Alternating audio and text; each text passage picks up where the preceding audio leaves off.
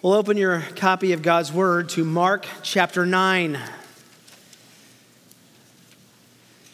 This morning we're going to be looking at one of the most sweet and endearing, the most comforting and hopeful, the most assuring passages in the entire Bible, and specifically articulated by Mark. As you know, Mark's source for his data, he was not one of the 12 apostles, was likely Peter. And you certainly get the, um, the flavor of an eyewitness in this account. I'm entitled this sermon as a, with a quote out of the text Help my unbelief. Mark chapter 9, let me read the text for us in beginning in verse 14. When they came back to the disciples, they saw a large crowd around them. And some scribes were arguing with them. Immediately, when the entire crowd saw Jesus, they were amazed and began running up to greet him. And he asked them, What are you discussing with them? And one of the crowd answered, Teacher, I brought you my son, possessed with a spirit which makes him mute. And whenever it seizes him, it slams him to the ground. He foams at the mouth, grinds his teeth, and stiffens out. I told your disciples to cast it out, and they could not do it. And he answered them and said, O unbelieving generation, how long shall I be with you? How long shall I put up with you? Bring, bring him, bring the boy to me. They brought the boy to him. When he saw him, immediately the Spirit threw him into a convulsion, and falling to the ground, he began rolling around and foaming at the mouth. And he asked his father, How long has this been happening to him? And the father said, From childhood.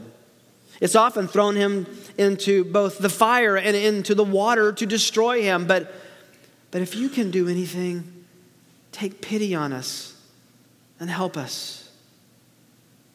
And Jesus said to him, If you can, all things are possible to him who believes. Immediately, the boy's father cried out and said, I, I, I do believe.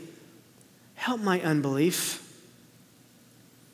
When Jesus saw that a crowd was rapidly gathering, he rebuked the unclean spirit, saying to it, You deaf and mute spirit, I command you, come out of him and do not enter him again.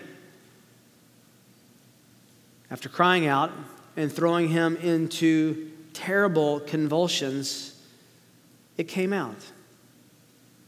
And the boy became so much like a corpse that most of them said, He is dead. But Jesus took him by the hand and raised him up, and he got up. When he came into the house, his disciples began questioning him privately Why could we not drive it out? And he said to them, This kind cannot come out by anything but prayer. The connection between a Christian and what he or she believes, as well, as well as a Christian and God Himself, is faith. And faith, faith is a curious thing. It's a, an odd reality. What makes it so mysterious and so special is that faith connects with realities that are beyond the five senses. Faith involves realities that you cannot see. Faith involves realities that you cannot hear or smell or touch or taste. However, the inability of our senses to touch things that can only be grasped by faith doesn't negate their realities because only faith can apprehend and comprehend them. Now, lest you begin thinking this is nonsense, you all have exercised an enormous amount of faith in realities that you cannot perceive by the senses this morning. I am amazed that this is my cellular telephone. I've been told that in any given building in America, there are accessible multiple billion, with a B, cell phone signals if you have the right receptor from all around the globe. Those cell phone signals can find their place and their way into this room. Can anyone see them, touch them, taste them? And yet, most of you believe them. You will, I hope, not make a phone call during the service, but probably likely today. Or Wi Fi, wireless fidelity. It's always amazing that we can access indescribable amounts of information through wireless connectivity. Can't see it. The senses don't work, but we believe it. How do we and why do we believe that cell phone signals, that Wi Fi signals work? Because we see the consequences of that. It's exactly what Jesus said in John chapter 3. How do you know the Holy Spirit is real? How, you know, how do you know that God Himself is moving and acting? He's like the wind. You don't see the wind, but you see the effects of it. Faith is like that. We don't see things apprehended by faith, but we can apprehend the effects of them. The writer to the Hebrews actually defines faith for us. He says, Now, faith is the assurance, think about the word, the assurance, the, the confidence of things hoped for, not things we hope will happen, things we long and hope in as realities we can't see but believe. And it's the conviction or the evidence of things you can't see, you can't touch them with the senses. But you have to keep going. For by it, by faith, men of old gained approval, speaking to a whole list of men in Hebrews chapter 11, specifically Abraham, who gained approval by God by simply believing in realities that he could not apprehend by the senses. And by faith, the writer says, we understand that the worlds were prepared by the word of God, so that what is seen was not made out of the things which are visible. It's very interesting that the writer says the very first chapter of the Bible, the very first place anyone begins when they open God's word, is an exercise of faith that God Himself is the creator. I'm all for creation science. But ultimately, believing the creation is not proven by any evidence is proven by the Spirit of God working in the faith of a believer to believe and take God at His word. Now, we have often come back to a mental formula in our church. Let me remind you of that. When you encounter a trial, a difficulty, a stress in your life, asking three questions is so important. What do I feel? What do I think? What do I know?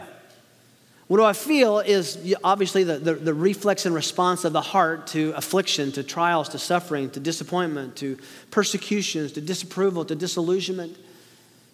What do I think is right in the middle of those, the feeling and, and the knowing. What do I think is how we operate, it's, it's how we choose to interpret and respond.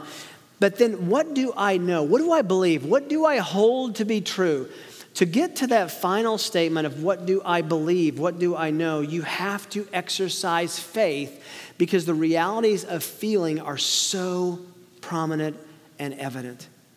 What do I feel? What do I think? What do I know? What do I believe? And without the eyes of faith, getting to that, that bedrock of belief would be impossible. The story before us this morning told by the quill of Mark helps us to move from feelings and doubts to confidence and faith. It's a mini classroom. In fact, we can call it a crash course on faith. As we dissect it together, I want to show you three sections in a crash course on faith three parts, three movements, three classes in this class, three chapters in this book, three sections in a crash course on faith.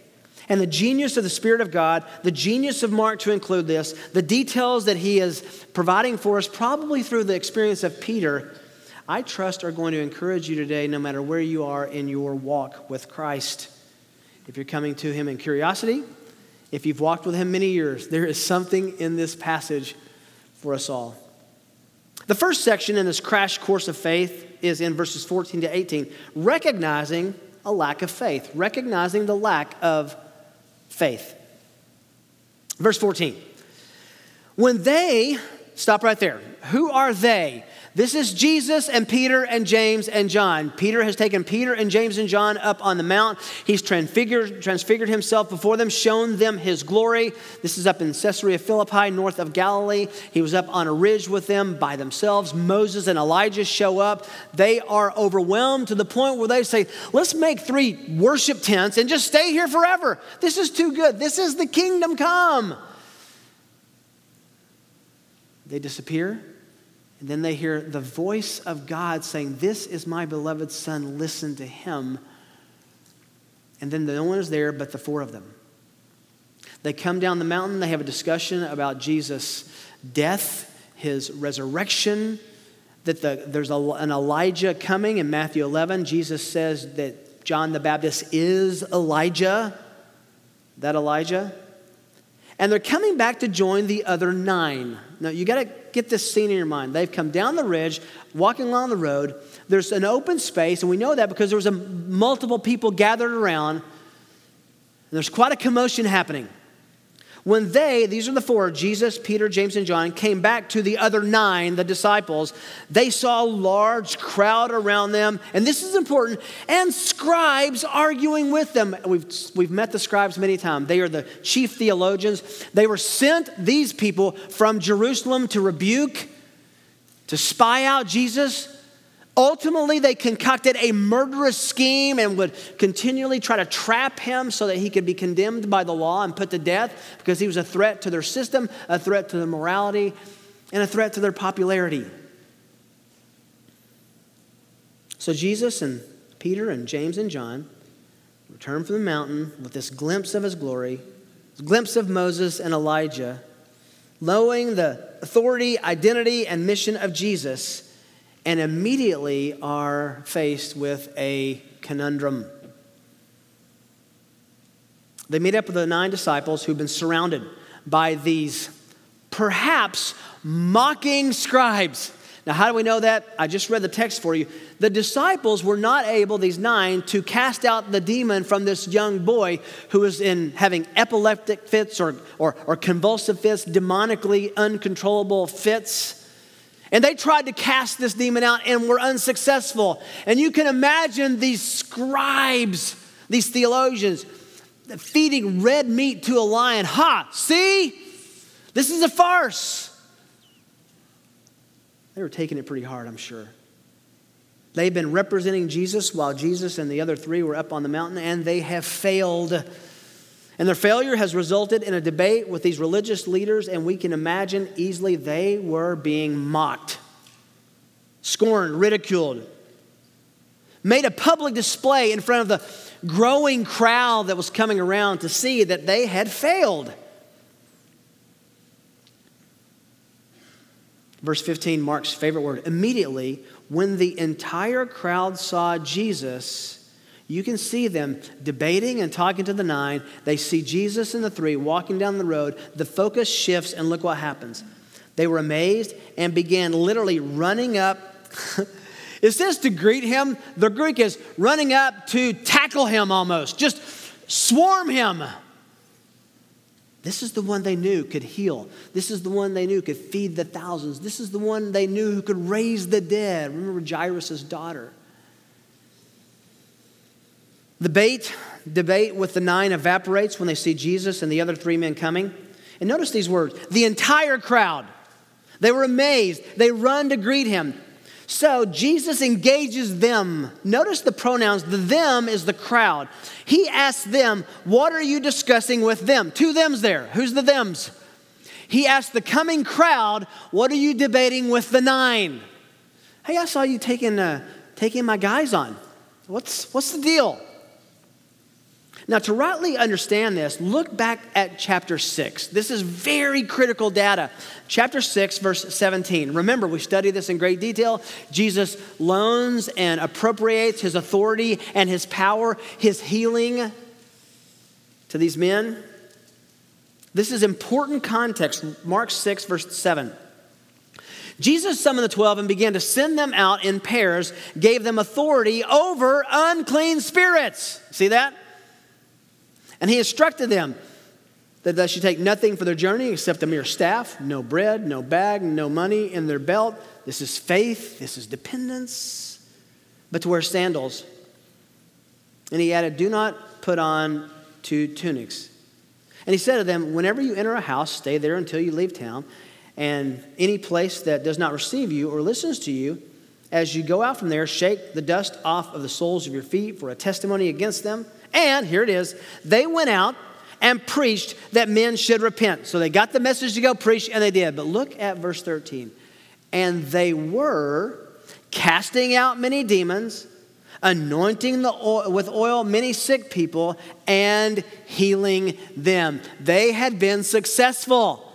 They had cast out demons, they had healed the sick. Matthew informs us they had helped raise the dead.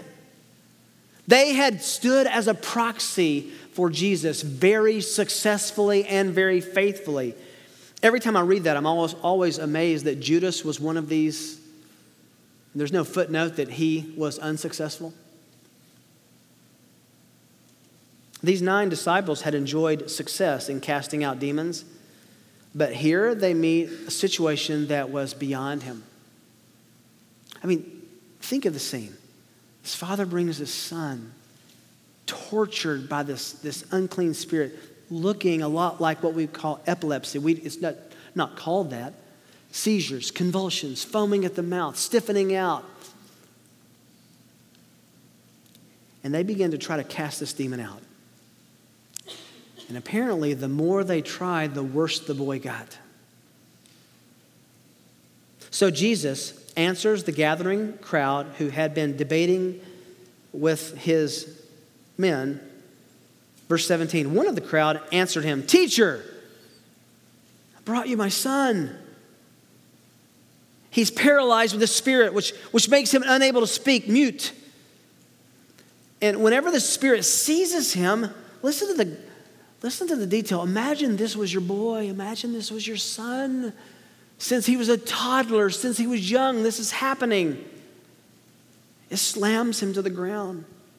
He foams at the mouth. He grinds his teeth. He stiffens out. And so, here's, this, here's the data. I told your disciples to cast it out, and they could not do it. They had enjoyed success up to this point. We'll find out later. This is a strong demon. This is no ordinary, if there's such a thing, demons. He requires special spiritual disciplines. Mark tells us of a compassionate father, the sad condition of his son, demon possessed. And the description, again, it sounds a lot like epilepsy, but the accent here is not an epileptic seizure, but a demon motivated in a demon caused condition. Mute, unable to speak. Experienced seizures, slammed to the ground, grinding his teeth, stiffening out, foaming at the mouth. And we know from Mark 6 the disciples had been successful before, but not this time. They tried. The Father reports they tried. Still the same. This one's different. As we will discover in verse 29, it's because of the lack of faith in these disciples. So, the recognition, first of all, is that there is a lack of faith here going on. Uh, something prevented them, and if you retro engineer, reverse engineer the passage we know later, they did not have faith in God. It is likely especially since Peter is probably telling us this, is likely they had probably gotten a little bit confident in what they were doing. A little bit enjoying the popularity of healing and casting out demons. And God's grace humbles them and says, you, You're not completely beyond the need of the Savior. Recognizing the lack of faith. The second section in this crash course on faith, this is the substance of this passage, is believing in the Lord of faith believing in the Lord of faith. And he answered them. Jesus' answer is addressed to the crowd. How do we know that? Because look what he says Oh, unbelieving generation, how long shall I be with you? How long shall I put up with you? Bring the boy to me.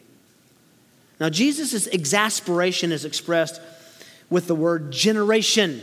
That's an important word. Included in this indictment was, was the father, obviously, was the unbelieving crowd, and the scribes, obviously.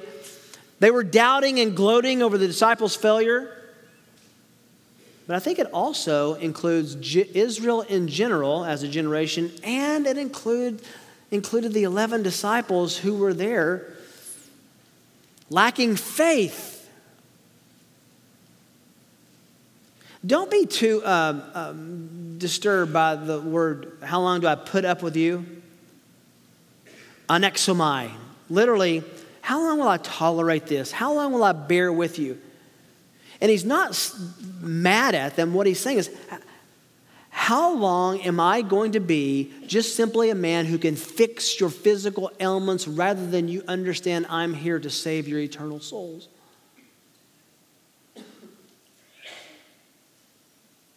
So apparently, the boy was not at the forefront of this crowd. They come crashing onto Jesus. They run to him. The father is there. Somehow, the boy is lagging behind because they then brought the boy to him. He may have been laid out in a, in a stiffened seizure, but they brought the boy to Jesus. Verse 20.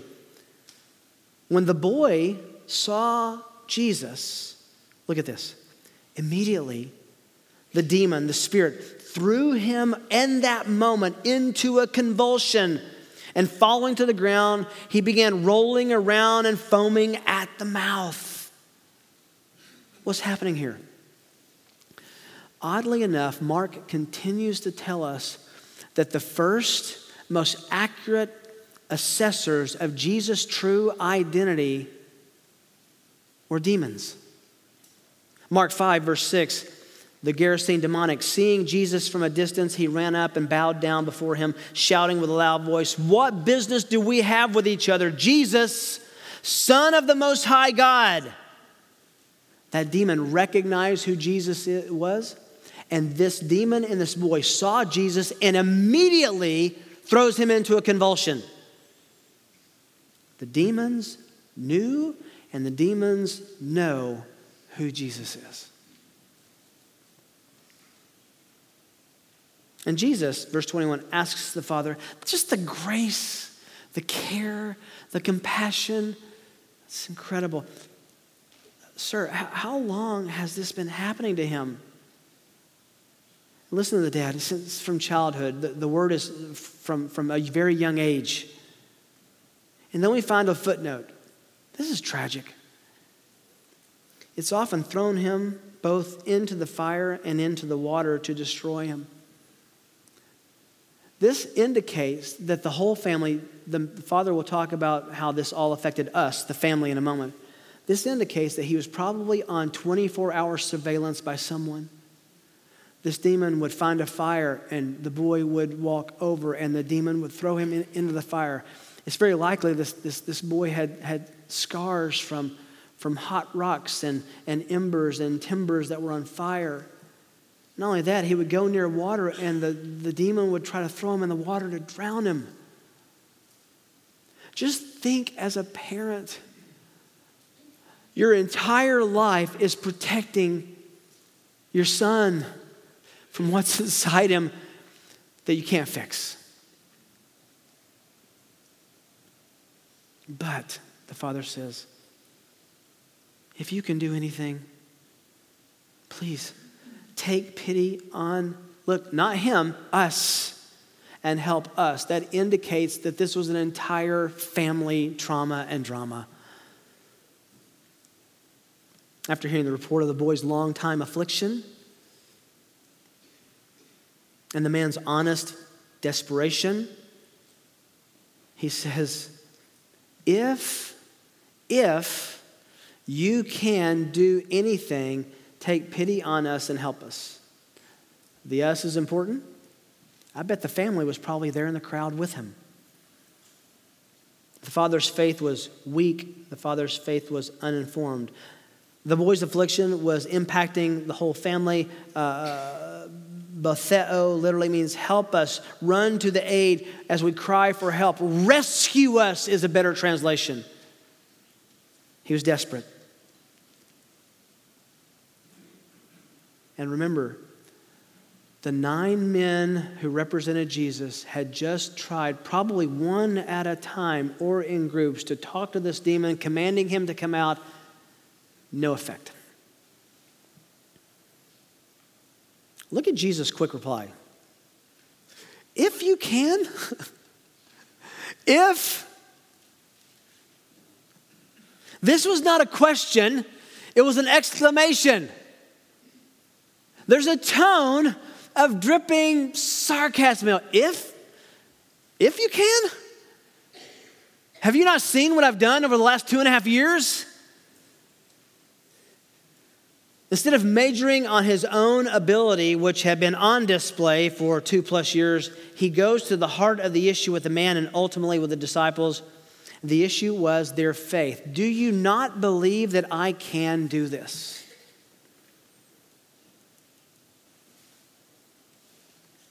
The issue was their faith, not his ability to cast out this stubborn demon. Did they believe that Jesus could do the impossible? This seemed like an impossible situation, which is why the next phrase, Jesus declares, All things are possible. This is not impossible. All things are possible to him who believes. This is the lesson. It's the point of the text and the lesson Jesus is teaching in this moment. But you must be careful here with the word all things. The word is governed by context. Jesus is not saying you can do all things.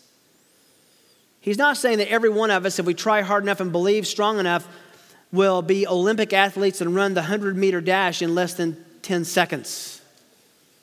He's not saying if I sit in my office and believe with my faith strong enough, I will be six four. Wouldn't that be wonderful? I wasn't expecting a laugh out of there.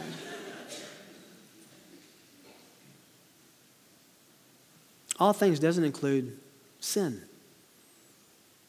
All things is governed here by the fact that what the disciples could not do in their flesh, one can do by faith in accomplishing the will and way of God. That's the all things.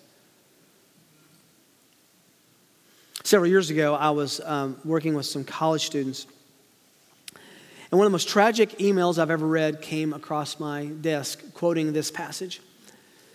Um, there's a good ending to this. Theology was corrected, um, heart was, hearts were changed, but I got a, email in the middle of the night from uh, a, a student who, whose uncle, who he was very close to, had died.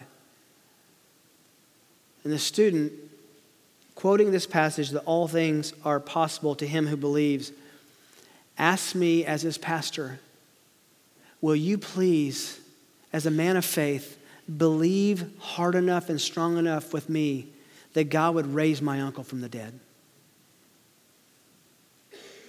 Wonderful heart. Misapplication of this text. All things are possible, meaning all things that God has commanded us and expects of us. Here it was casting out demons. For you and me, it's obe- simple obedience. Are possible if we believe, if we have faith. Verse 23, Jesus says, If you can, all things are possible to him who believes. In other words, I can cast out this demon. I can accomplish God's will. I can do what's right and what's righteous. And so could they have, these nine, if they had what? Believed. Now we find out that the reason that they had not been successful in this demon exorcism was a lack of faith. The father is honest enough to admit that though he indeed did believe Jesus, there was a problem. Verse 24, precious text. Immediately, the boy's father cries out, Literally, that means exclaimed. He is probably weeping. He is desperately exclaiming, I do believe. I do believe that you can. I do believe that they couldn't. I, I, I brought him to you if you can do it, but I recognize in my own question a sliver of doubt. So he says, Lord, help my doubt. Help my unbelief. Which, if you follow the context, oh, unbelieving generation, this father is honest enough to say, That's me. I am the unbelieving generation, but I don't want to stay in that generation. I want to be a man of faith. Help my unbelief. I don't want to stay in a faithless condition. He had crippling doubts. Yet, he still brought his boy to Jesus.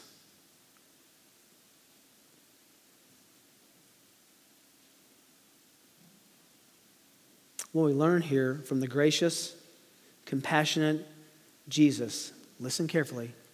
God is never limited by our limited faith. God is never limited by our limited or imperfect or crippled or doubting faith. This is not the, the faith movement that you might see on TV. If, if you'll believe hard enough, then God will answer all your prayers. No, God, God is acting in the midst of our faithlessness right this moment. Paul informed Timothy in 2 Timothy 2 13 if we are faithless, if we struggle, if we doubt in our faith, He, God, remains faithful, for He cannot deny Himself. Oh, the story. What a story in Matthew 11 with John the Baptist. He is on trial for his life. He's going to be executed. He knows that he is awaiting um, uh, a murder from, from Herod's minions. This is it. I mean, think about not knowing what was going to happen today. You could hear a knock on the cell door, you could hear the, the, the, keys to the cell coming, and you would know you are going out to die. His impending death reveals something I think is really encouraging to you and me. He has his friends go ask Jesus, and he, he knew Jesus, it was his cousin. He baptized Jesus. He affirmed he was a Lamb of God to take away the sin of the world. He, he had theological orthodoxy and confidence. And yet, in the face of death, he says, Are you the one, or do we wait for another? And what I find so remarkable is Jesus does not rebuke his doubt. In fact, he says, No greater man has ever lived before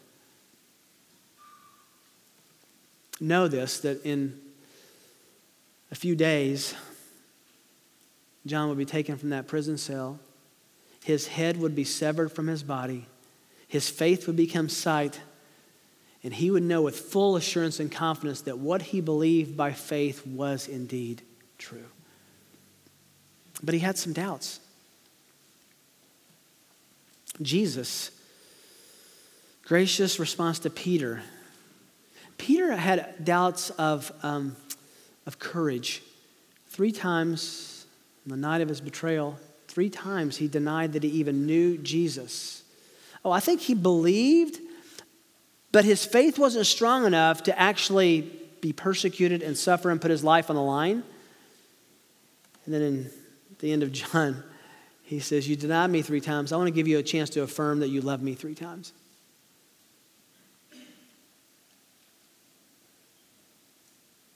Look at another detail in verse 25. Remember, the nine disciples could not cast this strong demon out. When Jesus saw that the crowd was rapidly gathering, talk about being on the spot. He rebuked the unclean spirit, saying to it, You deaf, stop right there. First time in the narrative, we find out not from the Father, but from Jesus, the boy couldn't hear. Makes me wonder if they knew that. Makes me wonder what his condition was, whether he was responsive at all. He was deaf and mute. He rebuked the unclean spirit, saying, You deaf and mute spirit, I command you, come out of him, and then to slam the door shut and do not enter him again. Jesus speaks directly to the demon who has already demonstrated that he knew who Jesus was in verse 20. And then we see the final throes, the final scene in this boy's affliction in verse 26 after crying out. Now, imagine a crowd watching this the silence, the, the intrigue, the curiosity, the fear. He screams out, he cries out, throws the boy into a final terrible set of convulsions, and then exits the boy. He went from a screaming, foaming at the mouth, stiffening, grinding his teeth, tortured soul to this. Then the boy became so much like a corpse that the crowd said, most of them said, He's dead. Jesus killed him. He's dead. But Jesus took him by the hand and raised him, and he got up. Can you use your sanctified imagination to see that? Quiet crowd. The boy laying there in silence. Jesus reaches down and picks him up. Jesus did what the disciples could not do. He did what only he can. He responded to the Father's doubting faith and He is ready today to respond to yours. Recognizing the lack of faith, believing the Lord of faith, and then the third section in this crash course on faith, learning the lesson of faith. Jesus now has a private session with the 12, learning the lesson of faith. Verse 28 When he came into the house, his disciples began questioning him privately. So now we have an audience with just Jesus and the men. the crowd is, is not allowed in here. And they say, Jesus, why could we not drive it out? It's a good question. We tried, all nine of us, maybe individually, maybe in pairs, maybe together, maybe all at the same time. We could not do anything about this. And here's the answer. And Jesus said to them, This kind this stubborn demon, this class of demon, this wicked demon cannot come out by anything but prayer. What is he saying? You can't do it, so you must ask with faith God to do it.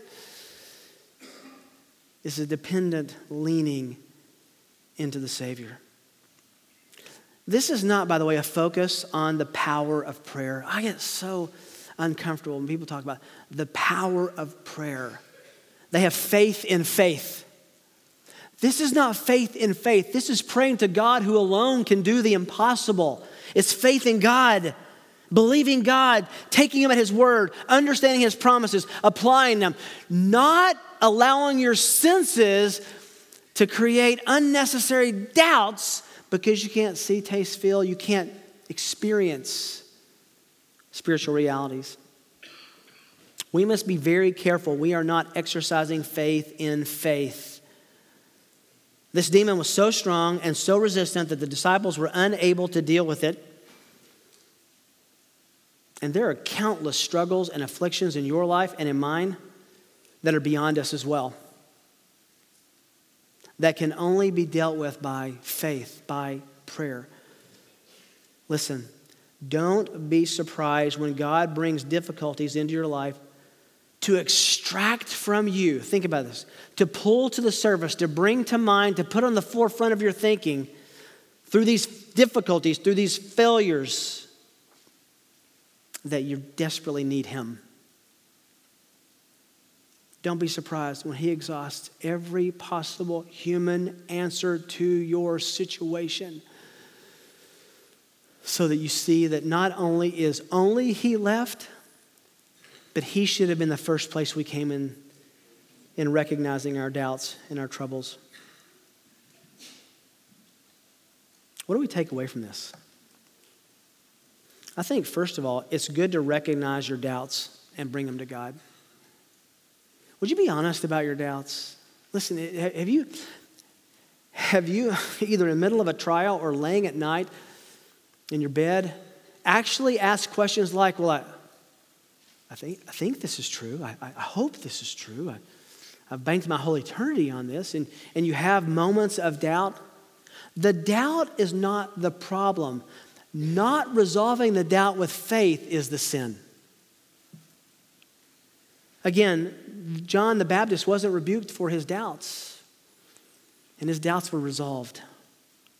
Yes, we have faith, but can we admit our faith is weak? We doubt. We have trouble believing God and His Word. We have trouble remembering. We have trouble having absolute trust, especially when the answers to our prayers are not immediate. May I suggest that God sometimes does not answer our prayers immediately so that He will increase our leaning on Him, our dependence on Him, and our faith in Him. It's a grace that He doesn't resolve all of our problems in the snap of a finger.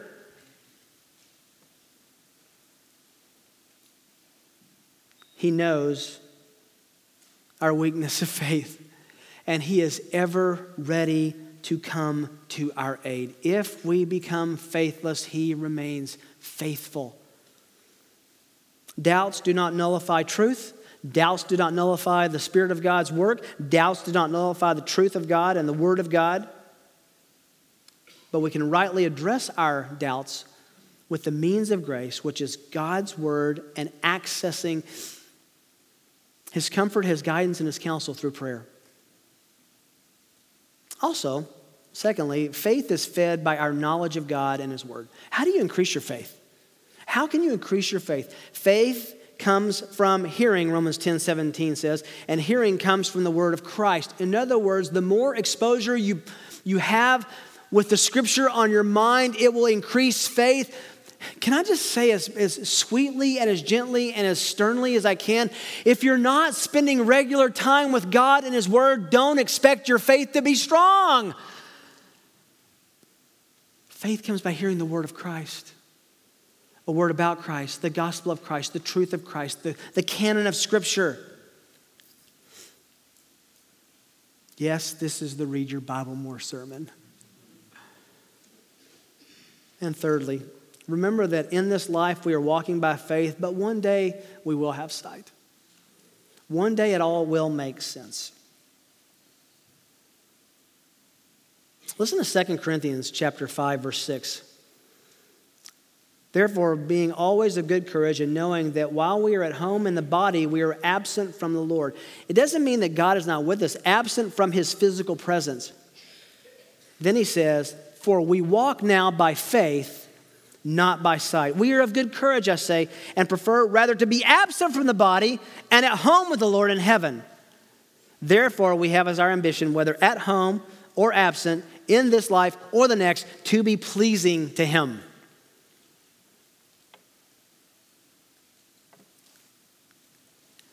All of us struggle in our faith.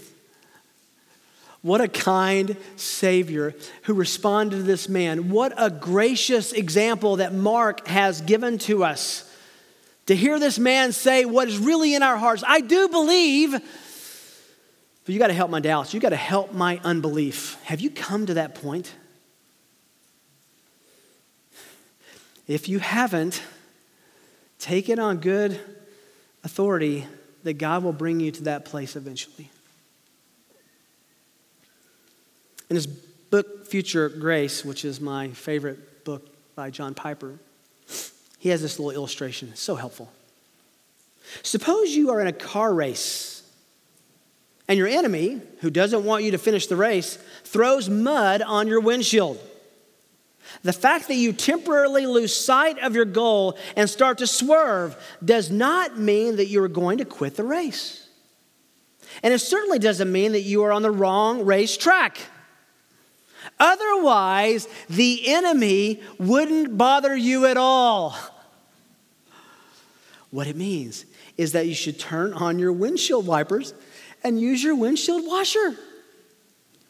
When anxiety strikes and blurs our vision of God and God in His glory and the greatness of the future that He plans for us, this does not mean that we are faithless or that we will not make it to heaven. It means that our faith is being attacked. At first blow, our belief in God's promises may sputter and swerve, but whether we stay on track and make it to the finish line depends on whether, by grace, we set in motion a process of resistance, whether we fight back against the unbelief of anxiety. Will we turn on the windshield wipers and will we use our windshield washer? End quote. How do you do that?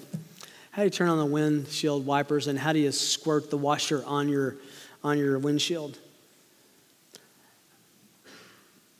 By reading God's word and believing it and applying it and living it day in and day out.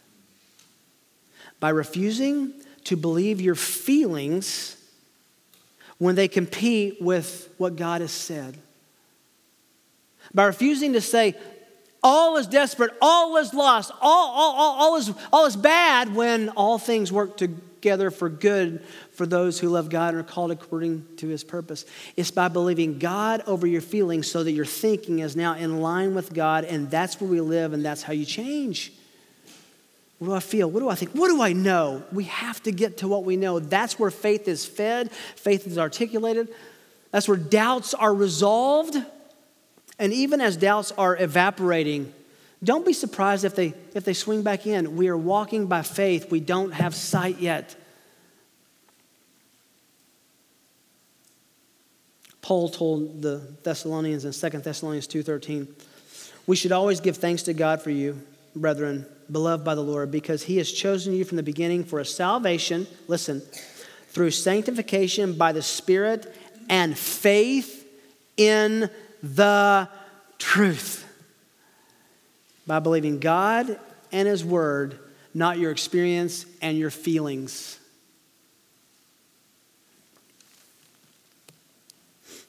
How's your faith? How deep are your doubts? Can you come to a place as a Christian where you come to the Lord and you say, You see my heart, you know my doubts? I do, I do believe. I, I be, there's no other place to turn, but I have doubts. Please help. Please help my unbelief. For others, you've never believed in the first place. And this is a great day for you.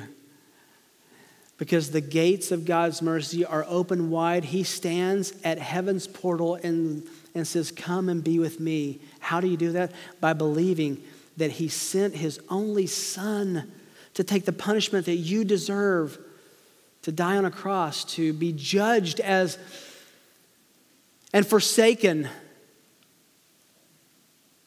instead of us. And after that death, the perfect Lamb of God dying for our sins, He rose from the grave. If you believe that today, your faith can begin and doubts will begin to quell, and you will walk with, with the people around you strongly toward the open arms of Savior who one day will say, You've been walking by faith, now look. Now look. It'll be sight. Let's pray.